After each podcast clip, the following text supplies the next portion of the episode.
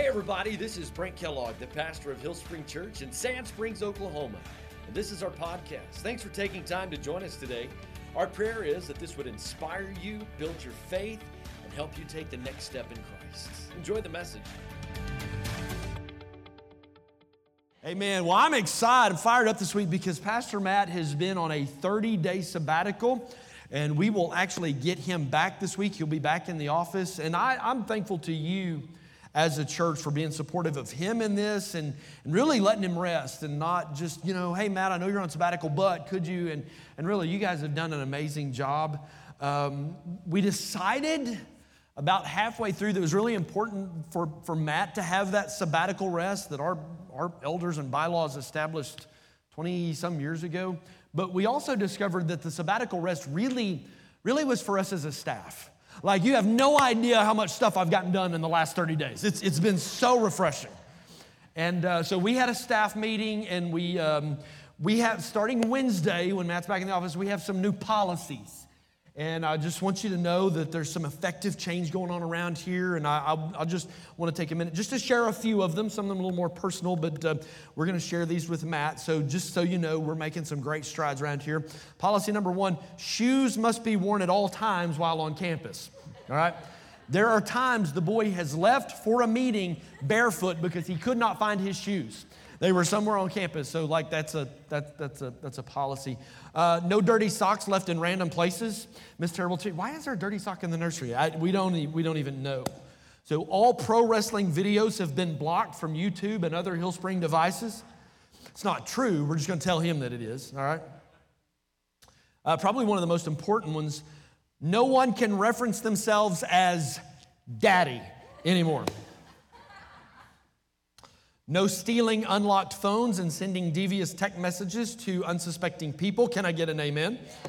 Uh, Cassie was a part of this conversation. She had some great insight, a couple of additions. Um, any bad attitudes towards Cassie equals automatic termination. Like that. Um, Cassie is now your boss. Not really sure why the word now was needed. We all know what's going on there, right? You know. Um, Make sure you properly spell the pastor's children's names. My poor child, she's scarred. That's not how you spell her name. She's been in the loop. I don't even know. One more. We, we want Matt to know how much as a church uh, we love and appreciate him and all he does for his church, but also for this community. Man, he's just a trophy of God's grace. He's a trophy of you and your investment and encouragement and love and, and believing. And I'm just really, this, I was really praying that some dots would connect for him. And really, it was about halfway through his sabbatical, some things we had planned for them, a switch kind of flipped. And I'm like, that's it. That's what I was looking for in his heart. And he's fired up. He keeps saying daddy's back, and that's why we have that policy and, and all that. We, I just want you to know, we're blessed. Longevity is a blessing.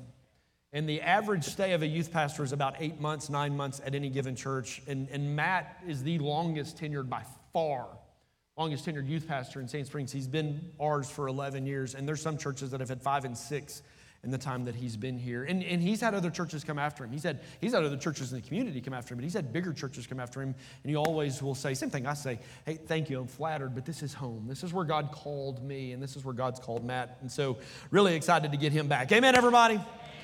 Open up your Bible to Mark chapter 3. We are on this journey with Jesus, and it lands us today in uh, Mark chapter 3. And Mark's going to tell us a little bit of a story about Jesus and his family and I just want to remind you the importance of doing this because this message is, is it's, it's gonna be a little hard. And what my goal is, is to let Scripture teach the Scripture. And, and that's why we walk through the book of Daniel, is why we're walking through the book of Mark, is because if you don't, it's easy to skip things like what I'm going to talk about today because honestly, it's hard. Honestly, a lot of people won't dig into it. And so I'm just letting the Bible bring the bigger things to life that we talk about. And so J- Jesus' family is going to be brought up. I know last week we went through a long list of 12 names. And now we're going to add some more names to that only to confuse it just a little bit. So, Mark chapter 3 and verse 20, it says, One time Jesus entered a house and the crowds began to gather again. Soon he and his disciples couldn't even find time to eat, so they're busy. Verse 21 When his family heard what was happening, they tried to take him away. He is out of his mind, they've said. So, this is the peak of Jesus' ministry. Obviously, he's very busy. The demand for him to heal, the demand for him to teach, the demand for him to do miracles, cast out evil spirits, it's, it's non-stop, it's constant. They were so busy that he or his disciples didn't even have time to eat. And the context of this says that his fame, what he was doing, had reached his hometown of Nazareth, and his family's like, Jesus, what? He's lost his mind. So we know just very little about Jesus. So scripture brings it up, text, preach the text. I want, I want to take just a second and pause and talk about Jesus' family and, and what we know. We know his mom was Mary. We meet her in the Christmas stories, in the nativity stories, where the angel appears to her and, and she's supernaturally conceived by the Holy Spirit. And so we know that Mary is Jesus' mom. We know there was a man that was not Jesus' biological father because Jesus was supernaturally conceived by God, by the Holy Spirit. But there was a man by the name of Joseph who was betrothed to Mary, and he was Jesus' earthly father, but he and Mary would go on to have children, which we're going to meet here in just a minute. By this time in Jesus' ministry, we believe Joseph is dead. We believe that he has passed away. From Matthew's gospel, I'm going to borrow just a couple of verses there. We know that Jesus went, one time he goes home. He goes back to his hometown of Nazareth, but the people just couldn't do it. Like, well, I remember, I remember little G, I remember you used to just watch my goats.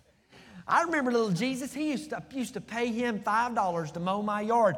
And so when Jesus comes back to like, hey, by the way, um, you can't pinch the cheeks anymore, you know, and I'm the son of God, they couldn't go there. He was too familiar. Sometimes we struggle with things that are too familiar, seeing their full potential. Let me show you Matthew chapter 13. And they scoffed, they being the people of Nazareth when Jesus went home. Well, he's just a carpenter's son. We know Mary, we know his mom, we know his brothers. And then Matthew lists James, Joseph, Simon, and Judas. All of his sisters, it's plural, sisters, they live here among us. Where did he learn all these things? Verse 40, 57, it says, and they were deeply offended. Holy Moses, be careful what you're deeply offended about. They were deeply offended and refused to believe in him. So, from this passage, we understand that Jesus had four brothers, and, and they're listed there Joseph, James, James who wrote the book, Simon, and Jude. Okay? It also mentions sisters plural. So we know that Jesus at least had two, but it could have been three or four. Matthew doesn't give us an indication. He just says all of Jesus' sisters live here among us. So in Mark chapter 3, Jesus' family, they get word of his fame, they get word of what he's doing, and, and they, they don't come sit on the front row and cheer him on. Go, Jesus! They don't do that. They come and they try to take him home. When his family heard what was happening, they tried to take him away. He's out of his mind, they said. This is what I don't understand. And, and there's a little bit of a gap here, but I, but I think maybe we can relate to it. In Matthew and Luke, they tell the Christmas story of how Mary knew that Jesus was special. I mean, the angel had appeared, it appeared to Mary, appeared to Joseph, and then the wise men and the shepherds, and they told the stories of the, like Mary, when Jesus was an infant baby, and even when she was pregnant, she knew that Jesus was special. And now we get to this place in Mark chapter 3 where Mary shows up saying, Son, you've lost your mind. What happened? What was the disconnect? And I think about there's been times in my life where I felt like God gave me a word, but it just took him forever ever to bring that about. And hope deferred, you know, like you just keep, it, it kind of makes the heart grow weary. And so the same thing with Mary, like she remembered that 30 years ago, but man, nothing had happened. And somewhere in there, she lost the vision. She lost the word that God had given her. This is what I believe. Maybe some of you in here, God spoke something to you years, if not decades ago, but it's yet to come to pass. And I would say, don't lose hope. God is faithful in His time, not ours, not when we want it, but when it's best for us. God told Abraham, I'll make you the father of many nations. And Abraham got tired of waiting and tired of waiting, and he lost hope of that word. And he said, Well, I guess I better do it myself. We are all capable of losing hope of the word that God gave us and just hold on. I hope today that builds somebody's faith that God has just been silent for so long. Don't lose heart. Amen, everybody? I think there's one other quick note in there. It's funny, sometimes it is hard to see greatness in the things that are closest to us. But it's real easy to be impressed by strangers.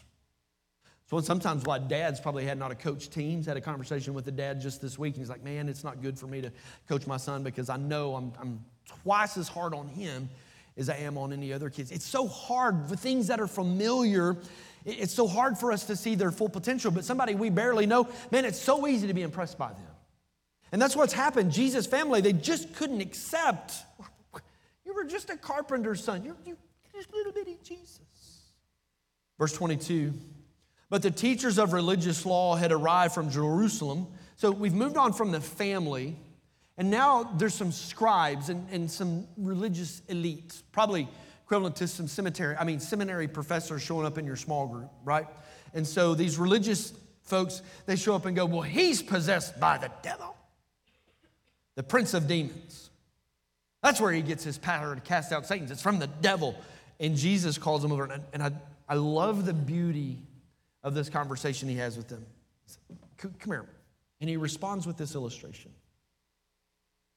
How can Satan cast out Satan? You guys understand that a kingdom divided against itself by civil war will collapse. A family that's splintered by feuding will, will fall apart.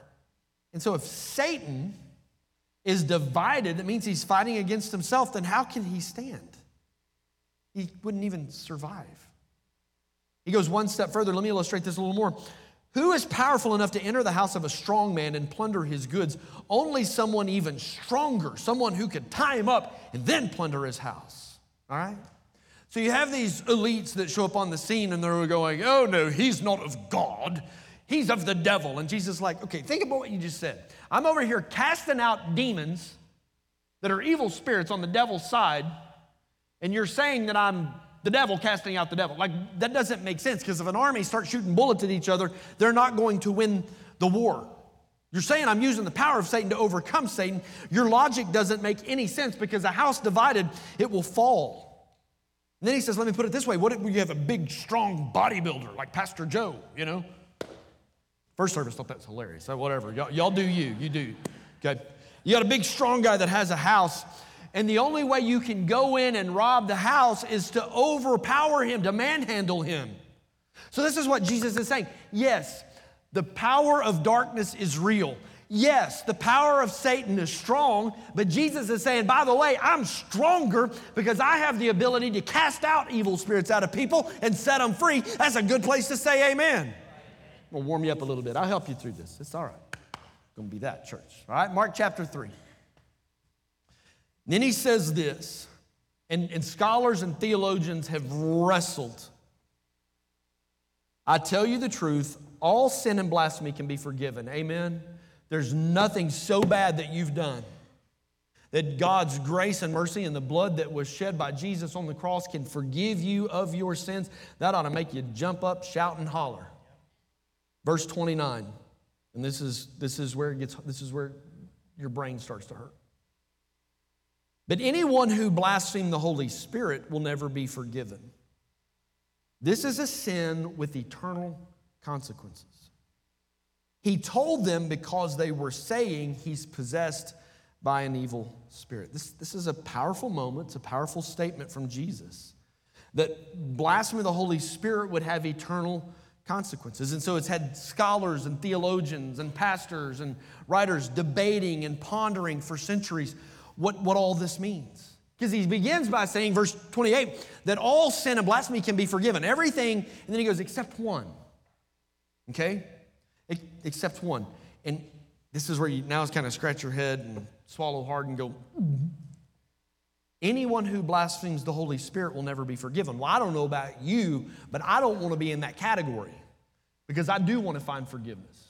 And when he says this is sin with eternal consequences, you know what he's meaning? Womp, womp, womp. You're going to the hot place. H-E double hockey sticks. Okay? So blasphemy of the Holy Spirit, there is no forgiveness for that sin. And we've called this the unpardonable sin or the unforgivable sin. And I don't want to do that. I don't know about you, but I kind of like to know what it is so I don't accidentally stumble off over in there and accidentally blaspheme the Holy Spirit. And so it's important that we understand what that is. Amen, everybody? So, context. Context means I've got this verse and I'm going to surround it with all the information who he's talking to, what's going on, the players that are involved. To understand what is blasphemy of the Holy Spirit, we have to understand the context of this verse. Okay? So that's what I'm going to do. And, and I'm going to jump into what the Bible talks about the Holy Spirit. This is the third time that Mark brings up the Holy Spirit. And so I, I want to jump in and I want to talk about it. And part of the context is verse 30. Jesus said this. He said, You can blaspheme people, places, things, you can do all that. But one sin is blasphemy against the Holy Spirit. If you do that, baby, you're, it's a one way ticket to hell. He said this because they were saying that he was possessed by an evil spirit. It's just a little bit of a nugget to help us understand. All right? If you guys are still with me, say, Let's go. All right, I need you to nudge your neighbor because you, you're going to have to help them stay awake because we're to we're to go into some theology here. Again, all the good looking, smart people out of first service thought this was a great message. Just going there. All right. So, who is the Holy Spirit? What is the Holy Spirit? What's he do? What's the role? What's the ministry of the Holy Spirit? Well, first and foremost, he is the third person of the Trinity. So, what we refer to in theology is the Godhead. It's made up of three parts. Okay, you have God the Father who is seated on the throne. I personally believe he's always been seated on the throne. I don't think he's ever left the throne. I think God the Father is seated on the throne. And as I unpack the rest, you'll understand why I think that. You can think differently, it's okay. That's fine. There's no definitive either way. But I just think he's always been seated on the throne. And then so you have God the Father, then you have God the flesh, which is Jesus, the Son of God. Okay? And so I believe in the Bible, like for example, in Genesis, after Adam and Eve ate the fruit, and it says that God came walking in the garden looking for them, I think that was Jesus, because keep in mind, he's a part of the Godhead. He is fully God. He's also fully man, but he is fully God. And so, anytime in the Old Testament where you, I saw the face of God, they saw Jesus. It's what we call a Christophany. It's an appearance of God before Jesus was ever born. I know it hurts, but the things, the ways of God are higher than our ways, and sometimes you just have to have the faith to believe. Amen? So you've got God the Father seated on the throne, you have God the flesh, who is Jesus. That any time in the Old Testament someone said, I saw God, that's what they saw. And then obviously he was born of the Virgin Mary. And then you have the third person of the Godhead, which is the Holy Spirit or God's Spirit. The older translations call it the Holy Ghost. Just gives you all the chills right there. Okay? So in the Old Testament, the word was ruach.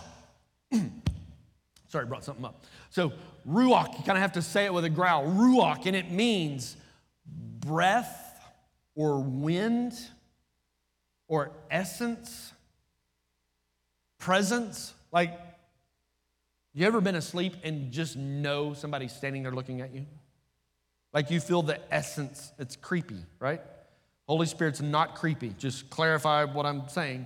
But there's the essence, it's the presence, it's the, the, the wind, the breath of God. In the New Testament, which was written in the Greek, the word is pneuma, carries the same meaning. It means a power. Can I get an amen? It's the essence, it's the, the blast of air, it's, it's the breath the essence of God. It is the Spirit of God. Today, like even the revival that's going on at Asbury out in Kentucky, people, oh man, oh, God's presence is there. That is the Holy Spirit. That is the essence. That is the breath. That's the Holy Spirit that's there. Oh man, the Lord was there. It's the Spirit of God that people experience. So there's four assigned ministries of the Holy Spirit that are in Scripture. Now keep in mind, He's a part of the Godhead, so he can do whatever he wants to. That's part of getting to be God. Okay, but scripture and mainly Jesus tells us there's four things that the Holy Spirit does in your life and in my life, and there's four roles, there's four ministries of the Holy Spirit. Are you ready? If you're taking notes, you can write this down. We're going to start John chapter 14, verse 26. It says, When the Father sends the advocate, some of the older translations say comforter, as my representative, let me be clear that's the Holy Spirit. That's Jesus talking. When God sends the advocate, that is, when He sends the Holy Spirit, Jesus very specifically who He's talking about.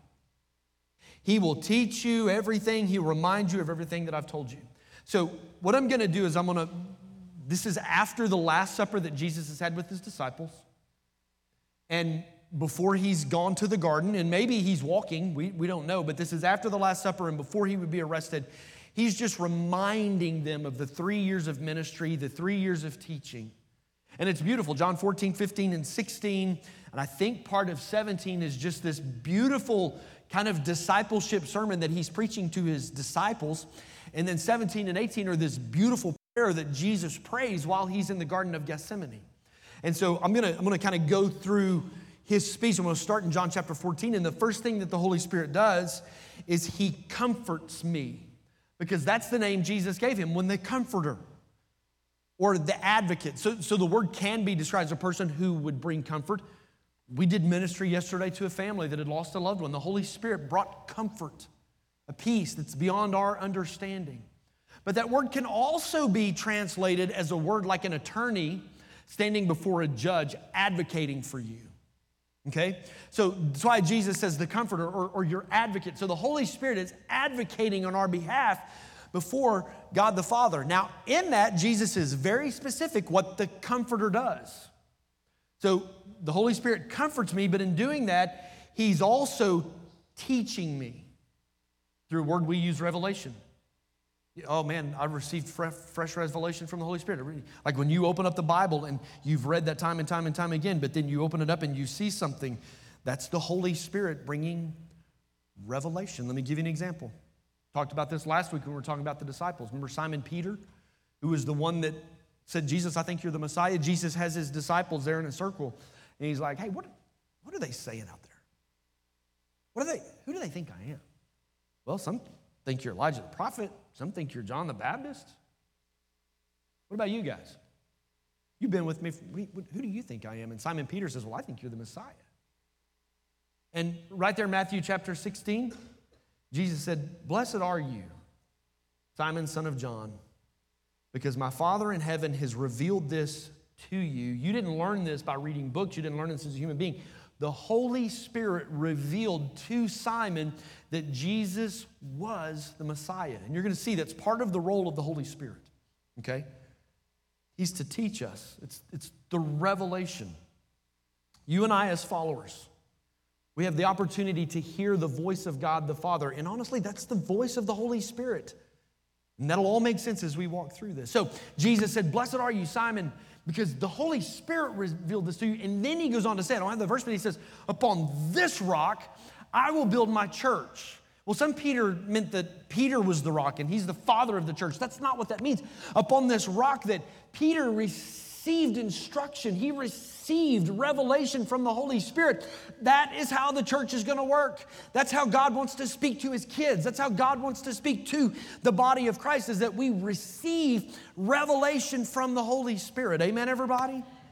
You and I have the ability to learn from the Holy Spirit. Now, I want to be real clear here. Those revelations that we get from the Holy Spirit, they must, they must, they must line up with the Word of God. It cannot go against Scripture.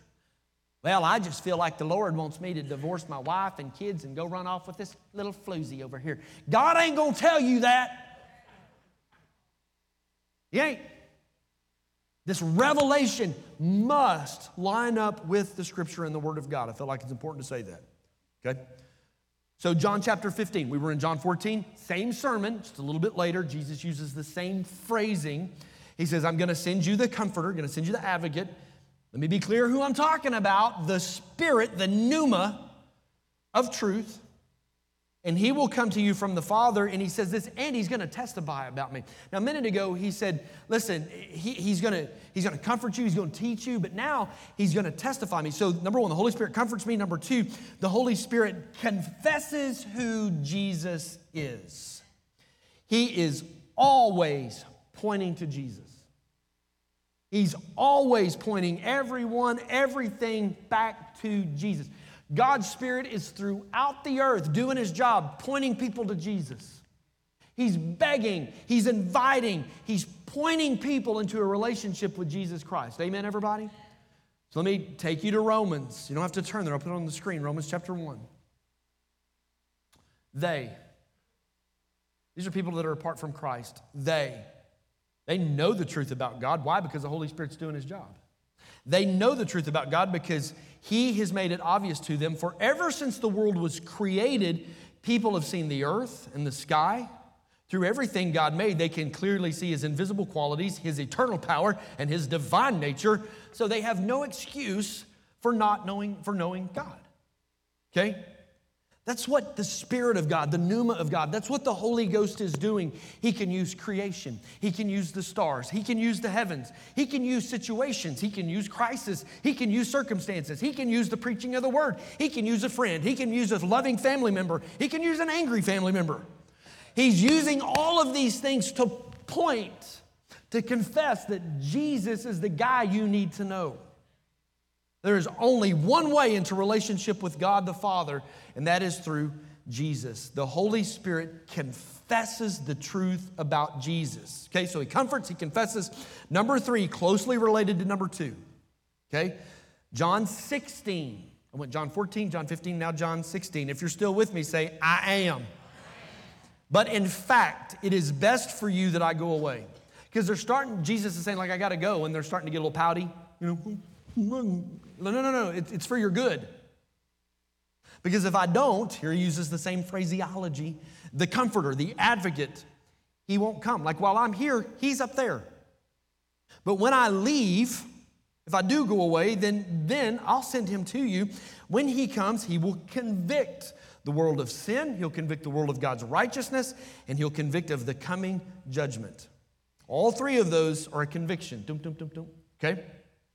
The world's sin is that it refuses to believe in me. Righteousness is available because I go to the Father and you will see me no more.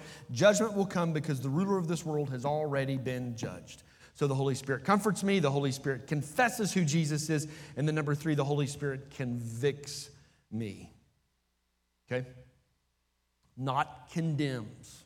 Condemnation is a very heavy guilt and a very heavy shame that God couldn't love me. That, that is not the work of the Holy Spirit. The Holy Spirit's convicting is a pulling, it's a sweet, I love the word wooing, some of the words the old theologians used to use. Okay? And verse 16 says he convicts us in three areas. He convicts me of sin, like I'm a sinner and I need a Savior. And then he convicts me of righteousness. And Jesus said, I'm righteous because I've gone, meaning I've gone to the cross. I shed my blood for the forgiveness of sin. On the third day, I resurrected. I overcame the power of sin and death. And now I'm going to be up at the Father, meaning that has all been resolved. Jesus is my Savior. And then he says he is going to convict of an eternal judgment, meaning heaven and hell are real. And what you do with Jesus determines where you're going to go. So he convicts of those three things of sin, righteousness, and eternal judgment. The Holy Spirit is what begs people into this process of salvation. Paul said, work out, not work for, but work out your salvation with fear and trepidation.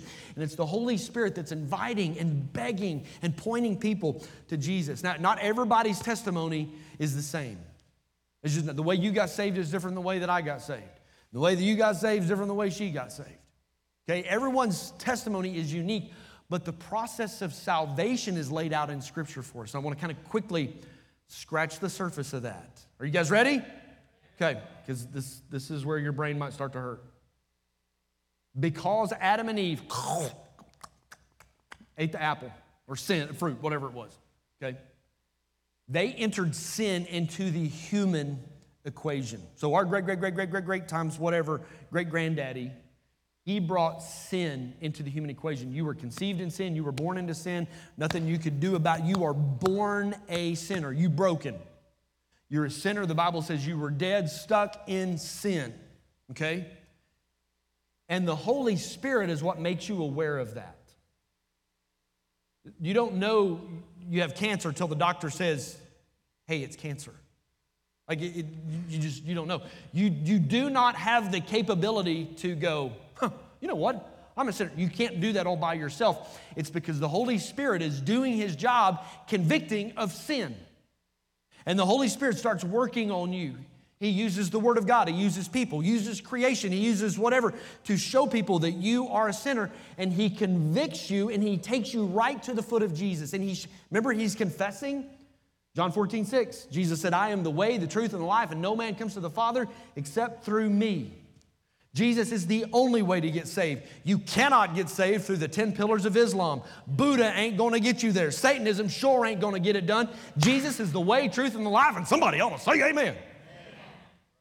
I'm sorry, there's not another older, more mature pastor. This is it. Like, I'm not the youth guy filling in. This is just what you, what you got. If you're new, I'm sorry. Okay? Jesus made, made us righteous. And one of the meanings for the word righteous is right standing.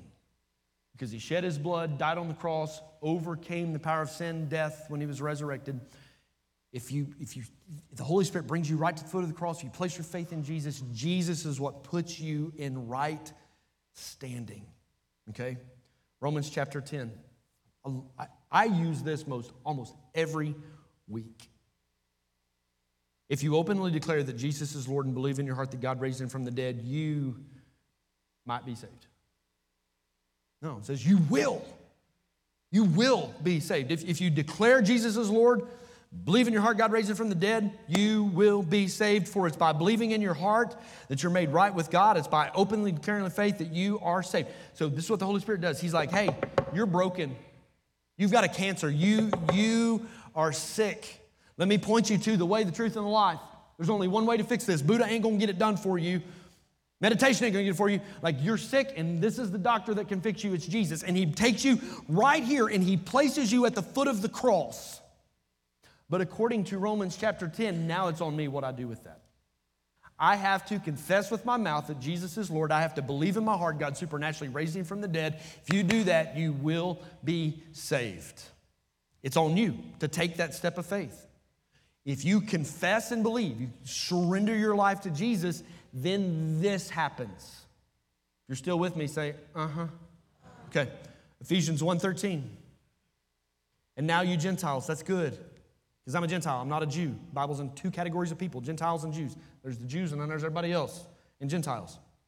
And now you Gentiles have also heard the truth, thank goodness. The good news that God saves you, and when you believed in Christ, when you confessed and believed, He identified you as His own. One of the translations says He sealed you by giving you pneuma. When you became a, when you confessed and believed, God gave you his spirit. He sealed you. His essence, his presence came to live inside of you. Amen. So when you place your faith in Jesus, God seals you with his Holy Spirit. Jesus died on the cross to save you. But it's the Holy Spirit that was begging you and calling you, and it took you right to the foot of the cross. And it was up to you if I was going to respond to that, confess and believe, or reject that. Okay? So there's one other, one other thing that the Holy Spirit does found outside of the Gospels. So far, John has, has told us the three things. Now here's the fourth one found in 1 Corinthians chapter 12. It is the only, it is, excuse me, the one and only Spirit who distributes all these gifts. He's being clear, just like Jesus being clear. Listen, I'm being very clear. It's the Holy Spirit of God. He alone decides which gift each person should have. And you can go read 1 Corinthians 12, there's a lot more there just for the sake of time. This verse summed it up. That we as believers, when, when we confess and believe, Holy Spirit comes in and seals us. The Holy Spirit gives us a spiritual gift that is my contribution to the church. So the Holy Spirit commissions me with a gift. That's number four. The Holy Spirit commissions me with a gift. Survey said, there it is. He empowers, He gives you a spiritual ability. That's your contribution to the church in your generation. Some of them are wisdom. Some people just have a spiritual gift of wisdom. Some people don't. There's faith. There's some people have the gift of healing. Some people have a gift of prophecy. Some have the gift of administration. Some have the gift of teaching. Some have the gift of word of knowledge. Like there's over 20 spiritual gifts that are given to the body to make it function and effective in its generation and its time. It's the pneuma, it's the Spirit of God that commissions you with your spiritual gift to make a contribution. We want you to know what your gift is.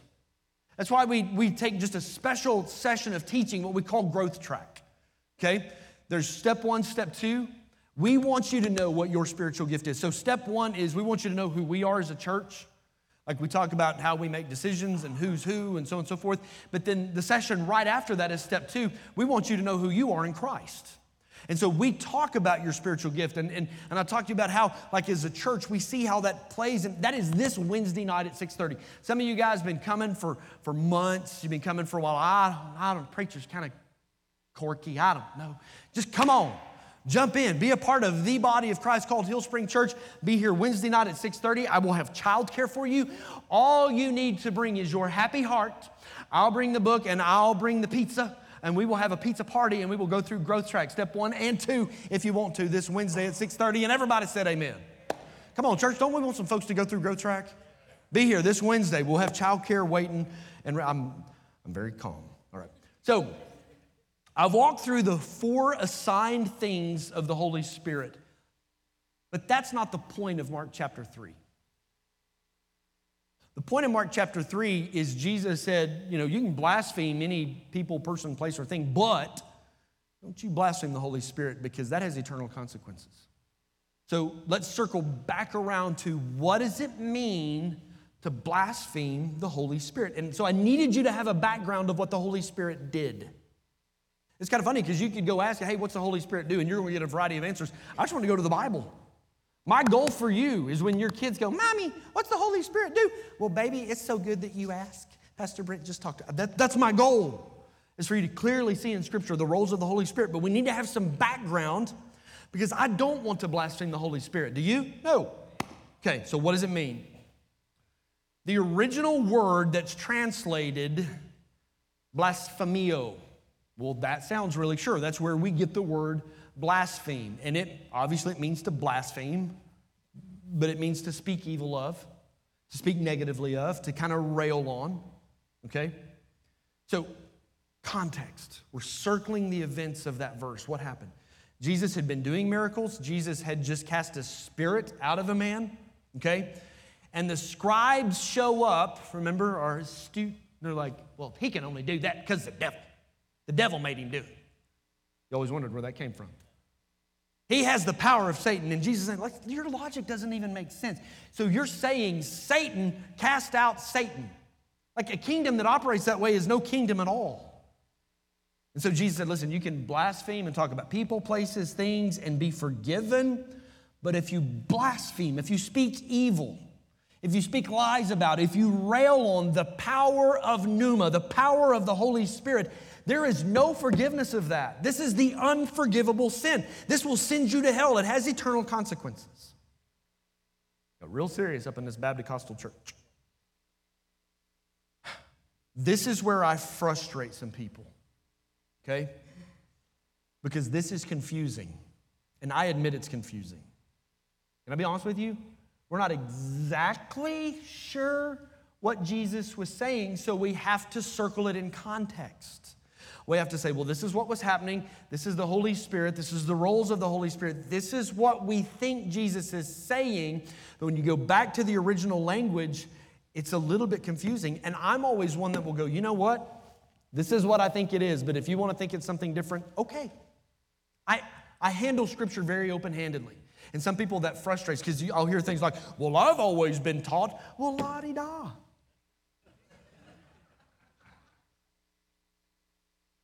So, what is it? And I want to be careful here because I confused first service. There's three different ways this can go, but I just got word that the Methodists are already out of church, and so if we're going to beat them to Mazzio's, I got to wrap this bad boy up. Okay. all right. So there's three different ways this could go. I'm not going to answer all three of those. You can go do the research. You, you can do. I'm going to talk about the one that predominantly Christendom the church thinks this is what this means. But there are other options out there. Love for you to go do some reading. But I'm just going to talk about the one. This is what this is what I believe. It's what we as a church believe. This is what we believe it means to blaspheme the Holy Spirit. And I'm going to explain to you how I got there. And she's walking up means I better wrap this bad boy up. I told her to come up there. It's fine. Obviously, you don't want to speak evil of the Spirit of God. And that can be one of the, just don't speak evil of the Spirit of God. Okay? Obviously, don't do that. Um, this is what we think it means that the Holy Spirit was revealing to people like Simon, I say you're the Messiah. The Holy Spirit was revealing to people that Jesus is the Son of God. Remember, that's part of what he does. He's confessing Jesus is the way, the truth, and life. He's always pointing. And the scribes that showed up rejected that. They rejected the Spirit of God telling people Jesus is the Messiah.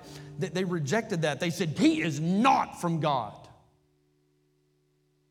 Well, by doing that, they're basically saying the Spirit of God's lying. They're saying, Jesus, you're lying. He's from the devil. Okay?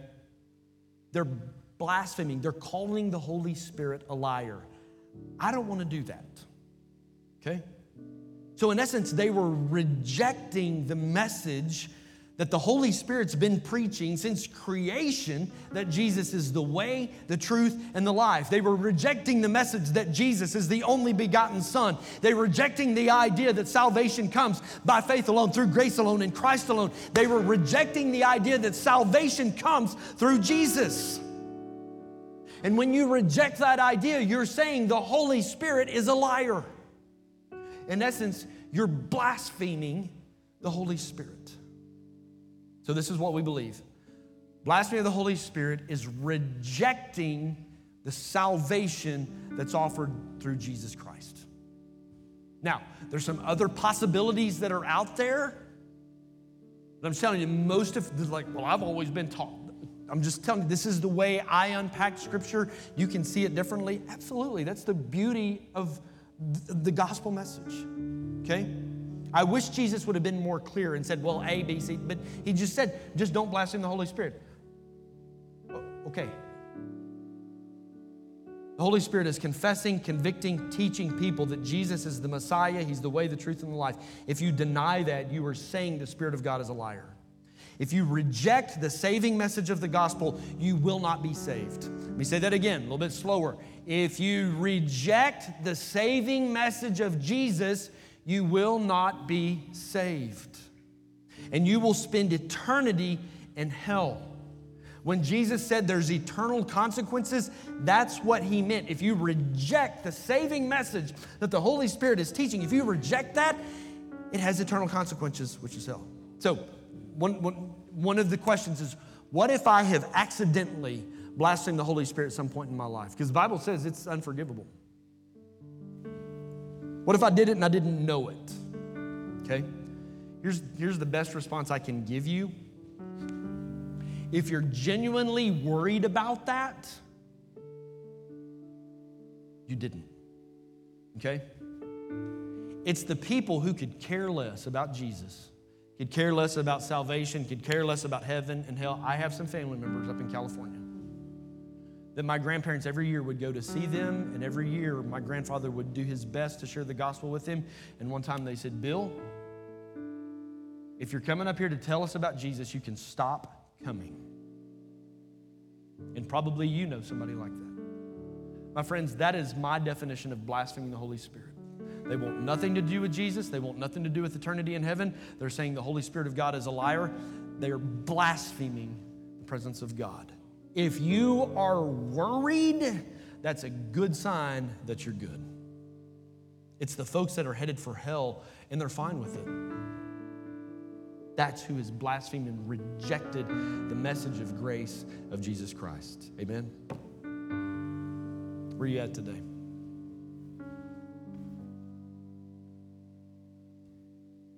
Here's even what I think there could have been a time in your life where you were mad at God but but you can still, the Holy Spirit can still beg and call and pull you in. And you can still confess with your mouth and believe and still be saved. And I just wonder in a room this size, is there somebody in here that you're wondering, am I in right relationship with God? Like when you lay your head on your pillow at night and you, you, go to sleep, there's no peace there because you're just not sure. Maybe you've been to a funeral and then that funeral, like, I wonder what's going on, like what happens, and ooh, what happens to me next?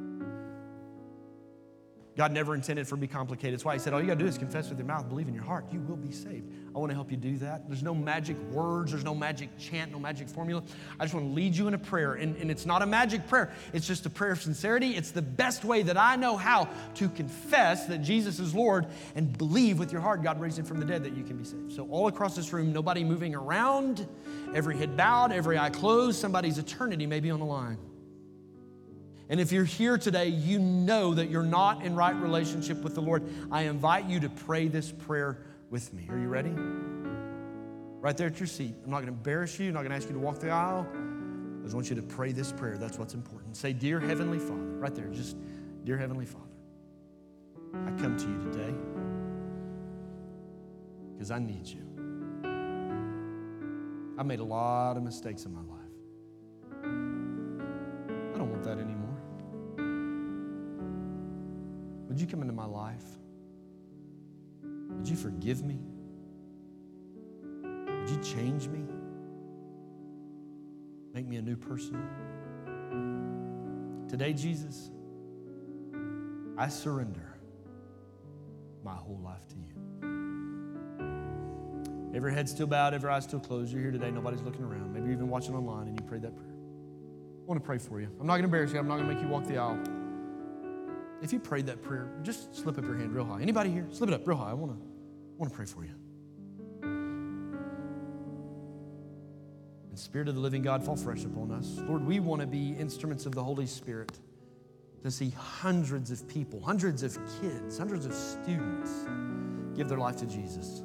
Father, we want to be instruments of revival. Lord, what do you need from us? What do you want in us? What do you want to convict in us to prepare our hearts for revival? Oh, Spirit of the living God, fall fresh upon us today. God, we're thankful for Jesus. We're thankful for the ministry of the Holy Spirit that called us into a loving, forgiving, gracious, empowering relationship with God our Creator.